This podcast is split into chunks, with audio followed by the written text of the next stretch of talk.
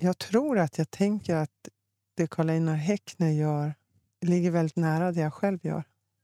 För att det är någonting med att man bedrar och um, skapar en illusion av någonting som egentligen är ganska simpelt och enkelt men som är totalt obegripligt för alla andra. Jag tänker att konsten är ett trolleri på något sätt. Man, gör, man skapar en värld på en helt platt yta och man kan till och med trolla fram känslor genom detta. Det är ett typ av trolleri. Oh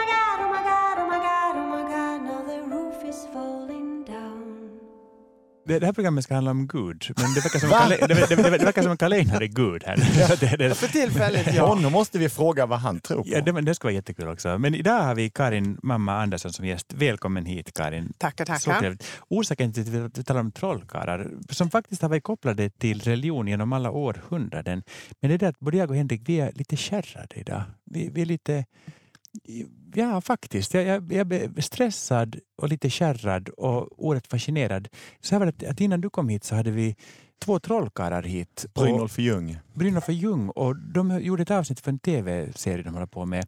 Och sen trollade de för oss. Liksom, med kort eller? Bland annat. Och, Säkert 20 trick. Och vi, och vi förstod inte ett skit. Det var alltså, det, alltså så här, lyssna nu. De, de lägger en skokartong på bordet och ser att det är fullt med kvitton. Och det står på bordet framför oss. Alla kvitton är från matbutiker. Ja, och, Ica och Konsum. Precis, ja. Och så frågar de mig så här, okej, okay, men tänk dig nu att du ska gå och handla. Tänk dig din butik. Och så, och så okej, okay, först, vad, vad är det första? Jo, det är grönsaksdisken. Vad tar du där? Jag tar tomater, tycker jag om. Och sen går vi till charken och där brukar jag köpa pepparbiff. Jag är väldigt simpel smak när jag är ensam. Liksom. Och, och, och sen, sen tyvärr så är det snabbnudlar som ligger i hyllan lite höger. Och sen på slutet så ibland hade de Fazias blå choklad. Brukar köpa det. Liksom så här. Och så varpå de lyfter på locket, tar fram första kvittot. Där står just de fyra sakerna enbart. Alltså körsbärstomater, pepparbiff, nudlar och, och, och, och, så står det också vad det kostar, rätt pris på det. Och, och den där boxen har banne mig varit framför ögonen hela tiden. Jag tror att min hjärna skulle explodera. Jag fattar inte. Nej, och framförallt att ingångsvärdet var att att vi har lite svårt för trollkarlar. Ja, och vi bestämde oss under tiden för att de lurar oss inte, utan vi, vi, vi kastar oss ut med dem i denna lek ja. innan de gick, bara mm. för att liksom inte trycka ner oss utan lämna oss jo, konstant jo, det, var, det var spiken i kistan, det var vad det var. Så tog de en, en flaska med smoothie i, här var en etikett, skrev sina autografer och så snurrade han det mellan sina händer och gav den till oss och helt plötsligt är etiketten på insidan. På insidan. Och, och, och också autografen är också på insidan. Så, så vi, vi, är liksom, vi är helt bragda uppfattningen. Det är sjukt. Och, och, och, Verkligen. Jag tar ett kort på den med dig Karin, där, så, så vi ser liksom en som också tycker det är sjukt. Ja, men, det är helt och, sjukt. Och, och, så kan vi lite provocerade, att vi som ändå håller på med program om andlighet och att allt ska vara möjligt, så vi, vi blir så bragda uppfattningen när någonting som lite faller utanför det normala. Men mm. trollkarlar med sin magi i förhållande till tro i religion. Men, men alltså, många av de trick som Jesus utförde var ju vedertagna trollkarlstrick då den på, på biblisk tid. Det vill mm. säga att, att han bespisade jättemånga tusen människor med om det nu var två bröd och fem fiskar, eller tvärtom, jag kommer aldrig ihåg mm. hur många fiskar det var, hur många bröd det var, men det var ändå försvinnande liten mängd till väldigt mycket människor. Ja. Eller som att gå på vatten, som också var en sån Eller göra vatten till vin. Mm, ja, precis ja. Hans först, Jesus första under. Mm. Så, så det finns ju då. Men jag har haft svårt att möta Gud inom trolleri tidigare. Jag säger inte att Brynolf Ljung ska vara Gud heller. Men, du men, känner inte att du fick en, en religiös kick? Nej, men det, därför att jag, jag, jag har jobbat med en väldigt stor trollkarl. Jättestor trollkarl. Vi gjorde en show samtidigt på samma ställe. Och jag var så himla ointresserad att jag inte gick bakom scen för att kolla hur han gjorde sina trick, för jag brydde mig faktiskt inte. Eller, alltså, mitt grunddilemma i detta är det att om man tar en dam och så lägger man henne i en låda och sågar henne i två delar. Mm. Så då utgår jag nästan från att hon kommer att vara hel ganska snart igen. Mm. Och, Absolut. Och, och, och, jag skulle bli mycket mer överraskad om, om hon faktiskt dog och, och det blev rättegång. Det skulle, det skulle, då skulle jag bli överraskad. Men, men det finns ett dramaturgiskt problem i, i det. Där ser man en väldigt rolig filmscen där trollkarlen sitter på den anklagades bänk och säger försök själv, det är inte så jävla lätt. men, vi har nämnt Kalena som gud i det här programmet. Nu, men nu vill jag dra in Ylva Eggerhorn för, som är en fantastisk gudomlig människa. Hon är psalmdiktare och hennes psalm Innan gryningen slutar så här Det mörknar och kanske ljusnar det på nytt igen. Ditt liv ska bära mig. Jag hör en koltrast som sjunger timmen innan gryningen tycker är så otroligt vacker med den koltrasten ja, som, det är så som, otroligt som, fint. som förkunnar att men, men det koltrasten är ju en gudomlig röst på något sätt. Mm. Och den är också ganska skrämmande om man hör den vid fel tidpunkt. Mm. När man går och lägger sig. Ja, jag kommer ihåg en gång när vi var hos vår kompis Christian Falk som dog för två år sedan. Det här var innan han hade blivit sjuk och det var, vi var hos honom i, i början av december och vi hade varit där hela natten. Och det var en sån här otroligt varm december som var nästan som en augusti månad. Och så kommer vi ut på natten, klockan är kanske två, tre på natten. Det är liksom dimmigt ute men väldigt varmt. Det är typ 10-12 plusgrader. Och så sjunger koltrasten som brukar vara ett sånt fantastiskt tecken mm. på våren för att nu kommer den här fantastiska tiden. Och jag började nästan gråta för att jag kände bara nej, nej, nej, nej, nej, det är fel. Nu håller världen på att gå under. Nu sjunger koltrasten. Det är december. Att det liksom... Mm. Ja. Mm. Saker och ting måste komma i rätt ordning. Ja, men precis. Rätt sak på fel plats. Ja, exakt. Men, men, men om, om, man tänker på, vi talar om dygnet, om man tänker på två så skilda saker som soluppgång och solnedgång, var, mm. var hör ni hemma? Alltså jag är ju en nattmänniska, va? så jag missar ju typ alltid soluppgången. Jag skulle vilja säga att det är inte så många soluppgångar jag har sett i mitt liv. Och, och, jag skulle nog mm. kunna räkna dem nästan tror jag. Och när man ser dem så ser man dem på fel sida, man är fortfarande vaken. Fast jag tar, nu vill jag ta tillbaka precis det jag sa. Okay. Jag är uppväxt i Norrbotten, i Luleå. Oj. Och där är solen uppe nästan hela sommaren. Va? Så att då missar man inga solnedgångar och faktiskt inga soluppgångar heller. Va? Både ned och uppgångarna kommer med så täta intervaller. Så att är man en nattmänniska så får man båda två det hemska med Henrik är att han, han, han, han, kan, han, han kan sova två timmar och så vaknar han och ser jättebra ut och, ser, och är pigg och fräsch hela dagen. Alltså, och om, om vi är ute tillsammans, om vi är ute och festar exempel, och efter två timmar måste vi gå upp. Jag ser ut som en polsk glädjearbetare som är dragit genom ett avgasrör. Liksom. Du, Men arbetslös. Ja, det, det, det, är precis. Ja. Det, det är verkligen ingen fara. Och du, du, du, är så, du är så rosig. Ja. Och, och, och det, det är därför känner jag att, att, att solnedgången är min, är min tid. Därför att ja. då, det, det markerar att eh, dagens arbete är slut och nu mm. väntar liksom det roliga, det, det, det glada, det familjära. Ja, men vad härligt mm. att du känner så. För jag tror nästan att jag känner att när solen går ner, då börjar det för mig lite. Mm. Vi har ju hund. Och då kanske man går och hämtar honom vid fyra, halv fem. För han är på ett sånt dagis då. Eh, och så går jag hem och så äter vi och vi tar det lite lugnt och så här. Då kan jag resa mig upp och säga nu sticker jag till ateljén. Jaha. Och då kan jag sticka dit. Då kan klockan vara så här åtta, halv nio, den kan till och med vara halv tio. Mm. Och så jobbar jag i tre, fyra timmar. Och sen åker jag hem och sover.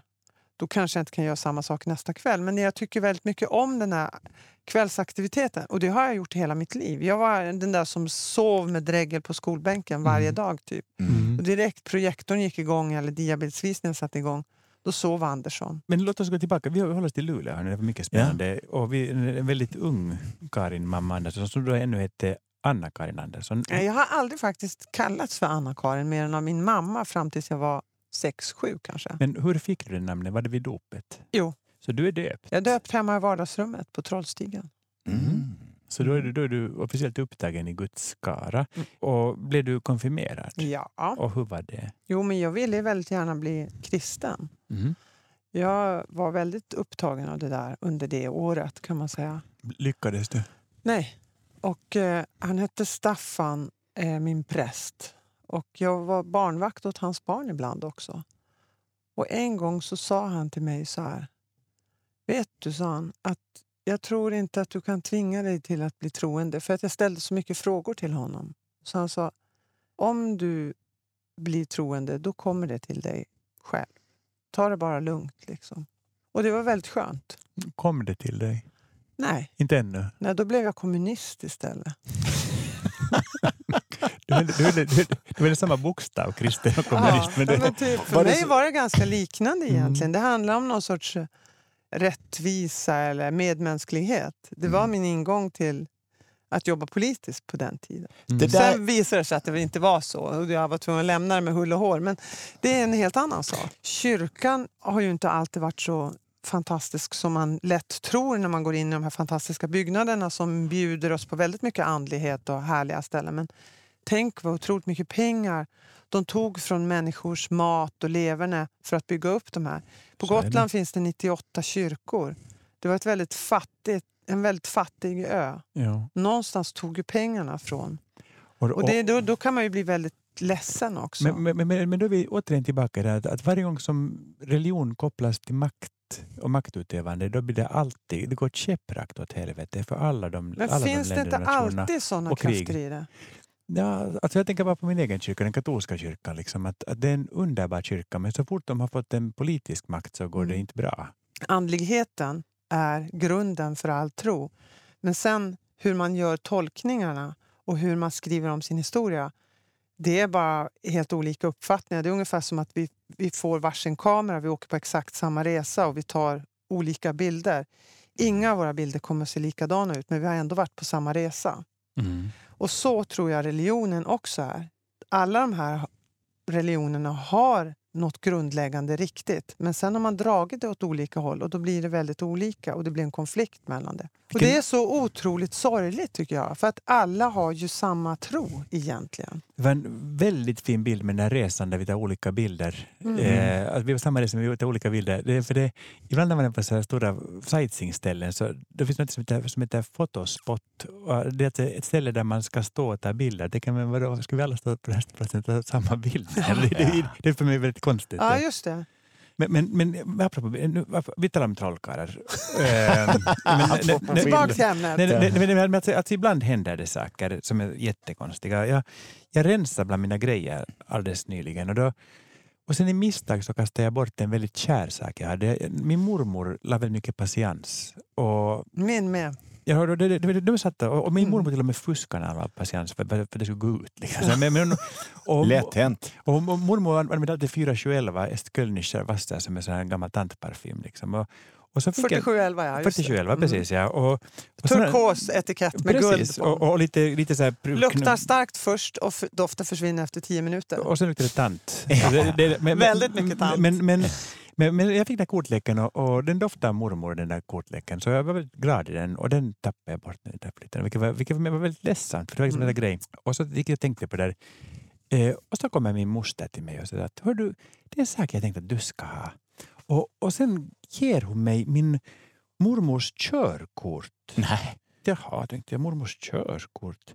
Och så öppnar jag upp det och så sitter hon på den där bilden och tittar på mig. Vad ung hon är. Ja, hon är jätte... Det, det, det är från 1932 det Och vad lik hon är på det fotot du visade mig förut. Precis, ja. Men, men, men, det är samma runda kinder. Ja, och, och, och samma liksom goda, snälla utseende på något vis. Och hon så, ser precis likadan ut som hon gjorde när hon var fyra år. Faktiskt. Och, och, och hon, hon, hon, blev 79 och så likadan ut hela livet. Liksom. Men, men, men, men, så var det så märkligt tänkte jag. Att, men, att, och, jag, jag, jag tror som ett tecken på att, att, att, att mormor tycker inte jag ska vara ledsen med kortleken utan hon, hon fortsätter se mig. Hon fortsätter finnas ja, för mig. Fint. Liksom, jag blev så himla glad. Ja, det är väldigt fint. Och så tänkte jag att men det, var, det var för mig nästan lite religiöst. Jag vill inte säga att mormor är gud, men, men, men, men det finns liksom en andlighet. Det finns liksom någon slags... Men fotografiet måste ju ha uppfattats som en, nästan en religiös upplevelse i början.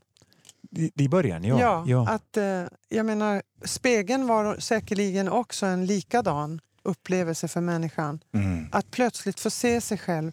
Innan spegeln fanns så kunde man möjligtvis se sig själv uppifrån med det här konstiga hänget på någon sjö eller en spegelblank is. Men det fanns ju inget annat man kunde spegla sig i. Och, och, och hade man ett utseende innan man kunde spegla sig? Ja, det kan man ju fråga sig. Och då undrar jag liksom med alla de här selfies som människor håller på med, hur man ser på sig själv och hur man mm. ser på sin omvärld. Det är någonting som egentligen tror jag är mycket mer avgörande om hur vi människor beter oss mot varandra än vad man kan tro. Och hur vi tar mm. emot en komplimang. För innan man kunde se sig själv och sa vad fin du är i håret, mm. är jag. Mm. Medan nu, vad fin du är i håret. Tack. Jag vet, tack. det är väl provokativt. Det där tacket är det värsta. Bara. Men vi, att din mormor heter... Man vill ha en ursäkt. Ah, jo, men vad härligt då. Så att din mormor heter Jonsson i efternamn, betyder det att vi är släkt? Det, vi är nog släkt, Henrik. Det är ju ett gammalt släktnamn. All, all, all, alla Jonsson är släkt. Ja, men det stavas ju likadant. Vi är så gott som vi är bröder, tycker jag nästan. ja. det, det, jag har faktiskt aldrig tänkt på att hon heter Jonsson, men det heter hon.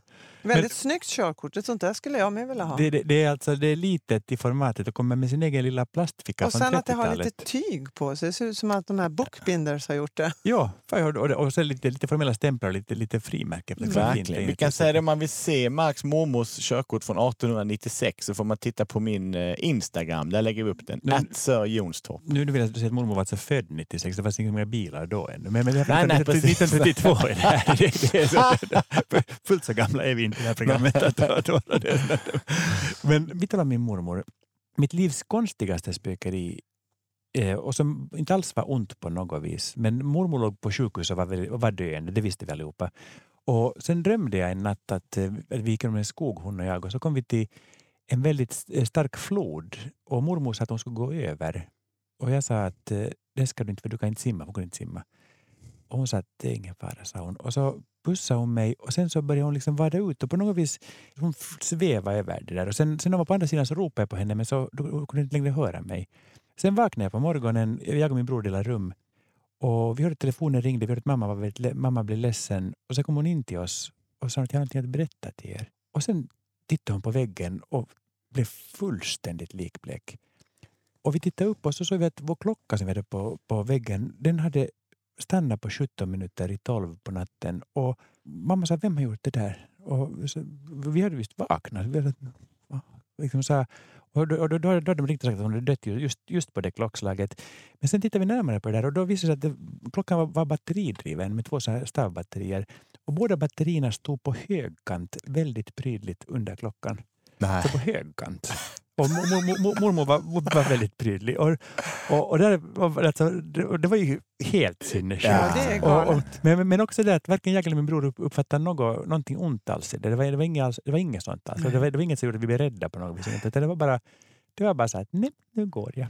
Ja, och alltså, det är någonting med klockor också. Och det, jag tänker att, för det där är ju väldigt vanligt att folk säger att en klocka har stannat på ett tidslag mm. när någon har dött. Det har man ju hört förr. Ja. Det, det, är ju inte jätteunikt. Jag, jag tycker mig ha hört det kanske sju, åtta gånger i livet att olika upplevt det. Ja.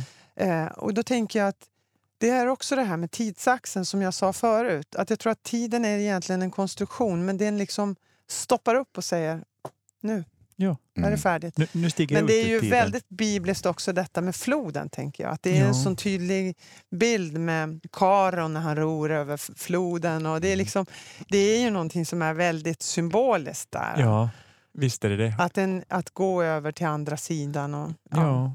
Men, men, det fina i de berättelserna är också hur självklart det är. För nu av någon anledning kommer jag att tänka på en historia som jag varit med om som inte jag har tänkt på på jättelänge. Jag var kanske 6-7 år gammal och vi, jag bodde i Lund. Vi åkte till min farmor i Karlshamn och jag hade fått en ny hjälm som man har när man för när jag skulle åka skidor. Jag skulle mm. åka slalomskidor mm. för första gången. Mm.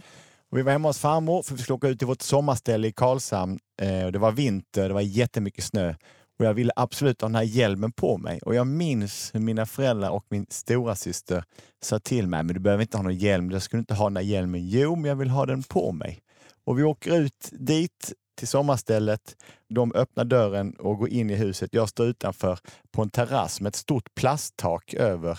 Och jag minns och jag hör att det smäller och hela taket faller över mig. Nej. Och jag ligger med detta och det enda jag hör är, åh hur gick det? Jag hör att utanför så reagerar ju väldigt många mm. vuxna människor. Men jag känner sånt lugn i kroppen och mina föräldrar är såklart glada för att jag hade hjälm på mig. Det är helt otroligt. Men det finns en det finns något självklart i att jag skulle ha hjälmen på mig och där ligger jag med en hjälm under ah. ett tak som har rasat in.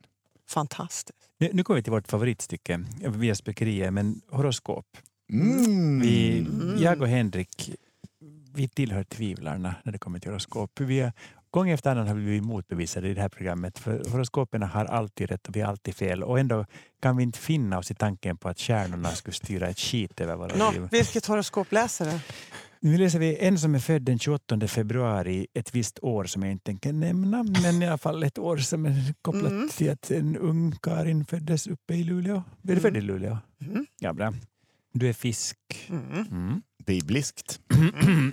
Vad säger du då? Fisken är fantasifull, lyhörd och ytterst mottaglig för intryck vilket gör att fisken har en djup förståelse och medmänniska för sina medmänniskor. Många fiskar är därför dessutom i hög grad mottagliga som medium, vilket vi då just har Mm. fått bekräftat här som alltid. Fisken är oerhört känslig och sårbar vilket gör att de ibland kan dölja sina äkta känslor och spela upp en roll som de tror att omgivningen vill se eller att de drar sig undan och verkar avståndstagande. Du vet inte om det stämmer? Jo, det stämmer exakt. Ja, okej, bra. bra. Oh, jag, jag kände så här, vad skönt med något som inte stämmer. Jo, jo. Fisken kan verka förvirrad och råka i tillstånd av oordning, men på något sätt brukar deras orationella sätt ändå få saker och ting lösta ändå. Exakt. ja, precis. Fisken har en stark kreativ ådra och de kan nå mycket långt om de hittar sitt rätta område. Lämpligt yrkesval. Allt som har med konstnärlighet att göra. Har han hittat på det här själv? jag, jag har inte gjort Jag det. Eh, till exempel konstnär är första exemplet, dansare, poet, skådespelare eller där intuition kan användas. Även vårdande yrken passar, till exempel veterinär eller sjuksköterska. Mm. Och sen står det så här, känsligaste kroppsdel. Mm, Vad är din känsligaste kroppsdel? Fötterna. Du säger inte att detta är någon Brynolf och Ljung-grej nu med. Läs, vad står det på Var den står det någonstans? Längst ner, känsligaste. Fötterna. Nej, du skojar! Läs det här! det är helt sjukt. Visst är det sjukt? Det här var det sjukaste jag har varit med om. Det var riktigt, det här var riktigt sjukt faktiskt. Ja, det var det. Ja, men, vad är det för de horoskopen? Jag vet inte. Jag blir Men att vi galen. börjar med de här trollkonstnärerna som har jäckat oss och skrivit på lappar hur vi tänker. Och så vi, alltså, vi är inte ens statister i våra egna liv. De Men bara var har du hittat detta På nätet, jag bara googlar så, så, var, Ja. så hittade jag, så att hur är en person som är född 28 februari sen ditt år? Så kom Ja. det här upp. Alltså min syster är född 27 februari, Oj, eh, 55 då, och hon eh, är sjuksköterska. ja. Ja. Får jag säga en sak som jag sa i förra programmet angående att jag i dina tavlor, målningar ser någon slags sympatisk ensamhet. Mm. Att det var kopplat till, jag känner stort behov av att hitta förklaringar i livet nu, Mm. Till den här vårdande i ditt stjärntecken, sjuksköterska och så vidare. Mm. Förstår du min uppfattning Mm, om det. att det finns en ensamhet Mm. men den är inte lämnad eller sorglig utan den är fin? Mm. Jag, Jag tror att den det. är sympatisk. Mm. Det tror jag. Jag har alltid tyckt att det är intressant med människor och relationer. Och, och ehm, lite grann som Filip Jonkan, att jag tror lite på katastrofer. Mm. Det har jag nog alltid gjort. Och det har varit besvärande för mig också. Att jag liksom har haft en sorts svartsyn kan man säga på saker och ting. Det är ju väldigt plågsamt för det gör ju Mm. att man blir plågad av vad som händer i världen. Och jag till exempel orkar inte ta in längre nyheter för att jag mår för dåligt av dem helt enkelt. Mm. Jag har slutat lyssna på radio, jag har sagt upp tidningen och allting. Du säger Henrik att du upplever att det finns en ensamhet. Jag, måste, jag tolkat det som att det är just en övergivenhet. Det finns Mm. ibland något väldigt övergivet över. Att det är folk som försöker få kontakt med varandra men de tittar i regel åt olika håll. Ja, så är det faktiskt. Det- Jag kan känna igen mig i Hammershöj där, Mm. att han vänder bort personerna. Mm. Jag tror också att det är någonting att man blir generad när man möter målningens blick. Liksom. Mm. Och att jag kan tycka att om, om det blir en figur på målningen som tittar mot den, då kommer man bara att titta på den. Och eh, om man vänder bort den, då kommer målningen att titta på dig. Då kommer du att ha ett, liksom ett se mera. mm. av det på något sätt. Det är väldigt intressant det här med hur, vad blickarna är vända i bilden i det att vi har pratat om att Gud ser vi alla bara mm. i ryggen. Mm. Ja, alltså, Birgitta som var fängelsepräst, hon sa att vi ser bara Guds rygg. Mm. Och jag tycker inte att vi ser det. Jag tycker om man ser Gud så ser man liksom spetsen på en tå mest. Mm. Han är ju så gigantiskt stor. Mm. Hon. Mm. Hen. Hen. Men jag har så svårt med hen. Hen! Jag ska säga det. Hen. Rick! Ja! Rik på hen, ja. Massvis med kön. det är så gubbigt av mig att inte säga hen. Ja. Jag skulle gärna vara en sån som som jag tycker det är ganska praktiskt. Jag bara använder det mer och mer. Men att, grejen I finskan har vi det hen och, och, ja. och, det betyder han eller hon. Vilket att, vi, att ingen vet någonsin vem man pratar om. För att ingen, vem då? Liksom, Fast i vissa, att, i vissa situationer är det så väldigt skönt när man inte vet vad subjektet är. Fast, fast jag, jag... jag, tycker som i en artikel, till exempel om man beskriver en brott och man inte vill avslöja om det är en kvinna eller man, då är ju hen perfekt. då är det perfekt, ja. Och, och folk säger att de vill inte bli sexualiserade och det blir man då. Om man Fast där man... tycker jag det är fåneri. Jag tycker också det är jättefånigt. Men, men det, man får ja. vara stolt för den man är, oavsett om man har bytt kön eller inte eller är kvar Precis. i det man är. Men man är den man är. Vill du vara tjej, ja men var hon då. Ja. Vill du vara kille, var han då. Ja. Exakt så tycker jag också. För Jag har aldrig förstått folk som känner sig förnedrade av att bli könsbestämda Nej. av andra. alltså det är ju svårt för de som har bytt kön. Och där kan jag förstå att de måste säga till. Jag vill att du säger han. Mm. Eller mm. hon då. då, då, då. Då kan jag förstå. Men det är ju väldigt specifikt. Det, är ju inte, det har ju inte med till vardagen att göra. precis. Det är ju mm. sällare än så. Men hörni, dina tavlor har inte ett slut, men det här programmet har dessvärre ett ja. slut. Och det är smärtsamt. Nej, vi har en du... fortsättning i ett annat program. Ja, men, och, och du, får också komma, du får komma tillbaka gång efter annan. Mm. Det är så ljuvligt att mm. prata med dig.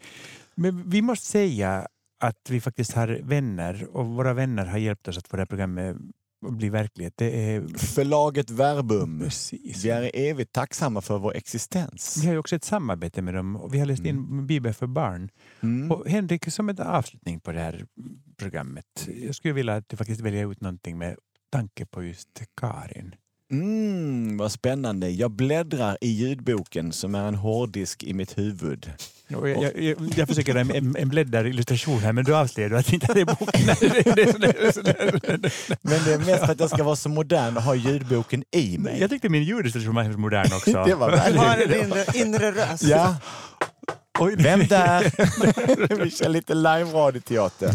Nej, nu blir det Bibel för barn och vi tackar därmed för idag och det är jag själv som läser och det låter så här. Kung Salomo. David regerade i 40 år och efter honom blev hans son som hette Salomo kung. I en dröm visade sig Gud för Salomo och sa Be mig om vad du vill och jag ska ge dig det.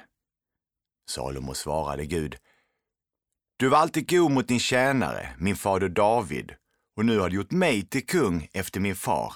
Men jag är så ung. Hur ska jag kunna bli en bra kung? Ge mig förstånd så jag kan vara en domare för ditt folk och skilja mellan gott och ont. Det svaret tyckte Gud om. Eftersom du ber om detta och inte om att bli rik eller att få leva länge ska jag göra som du önskar. Du ska bli så klok att ingen kung någonsin har varit eller ska bli din like. Dessutom ger jag dig också vad du inte har bett om, nämligen rikedom och ära.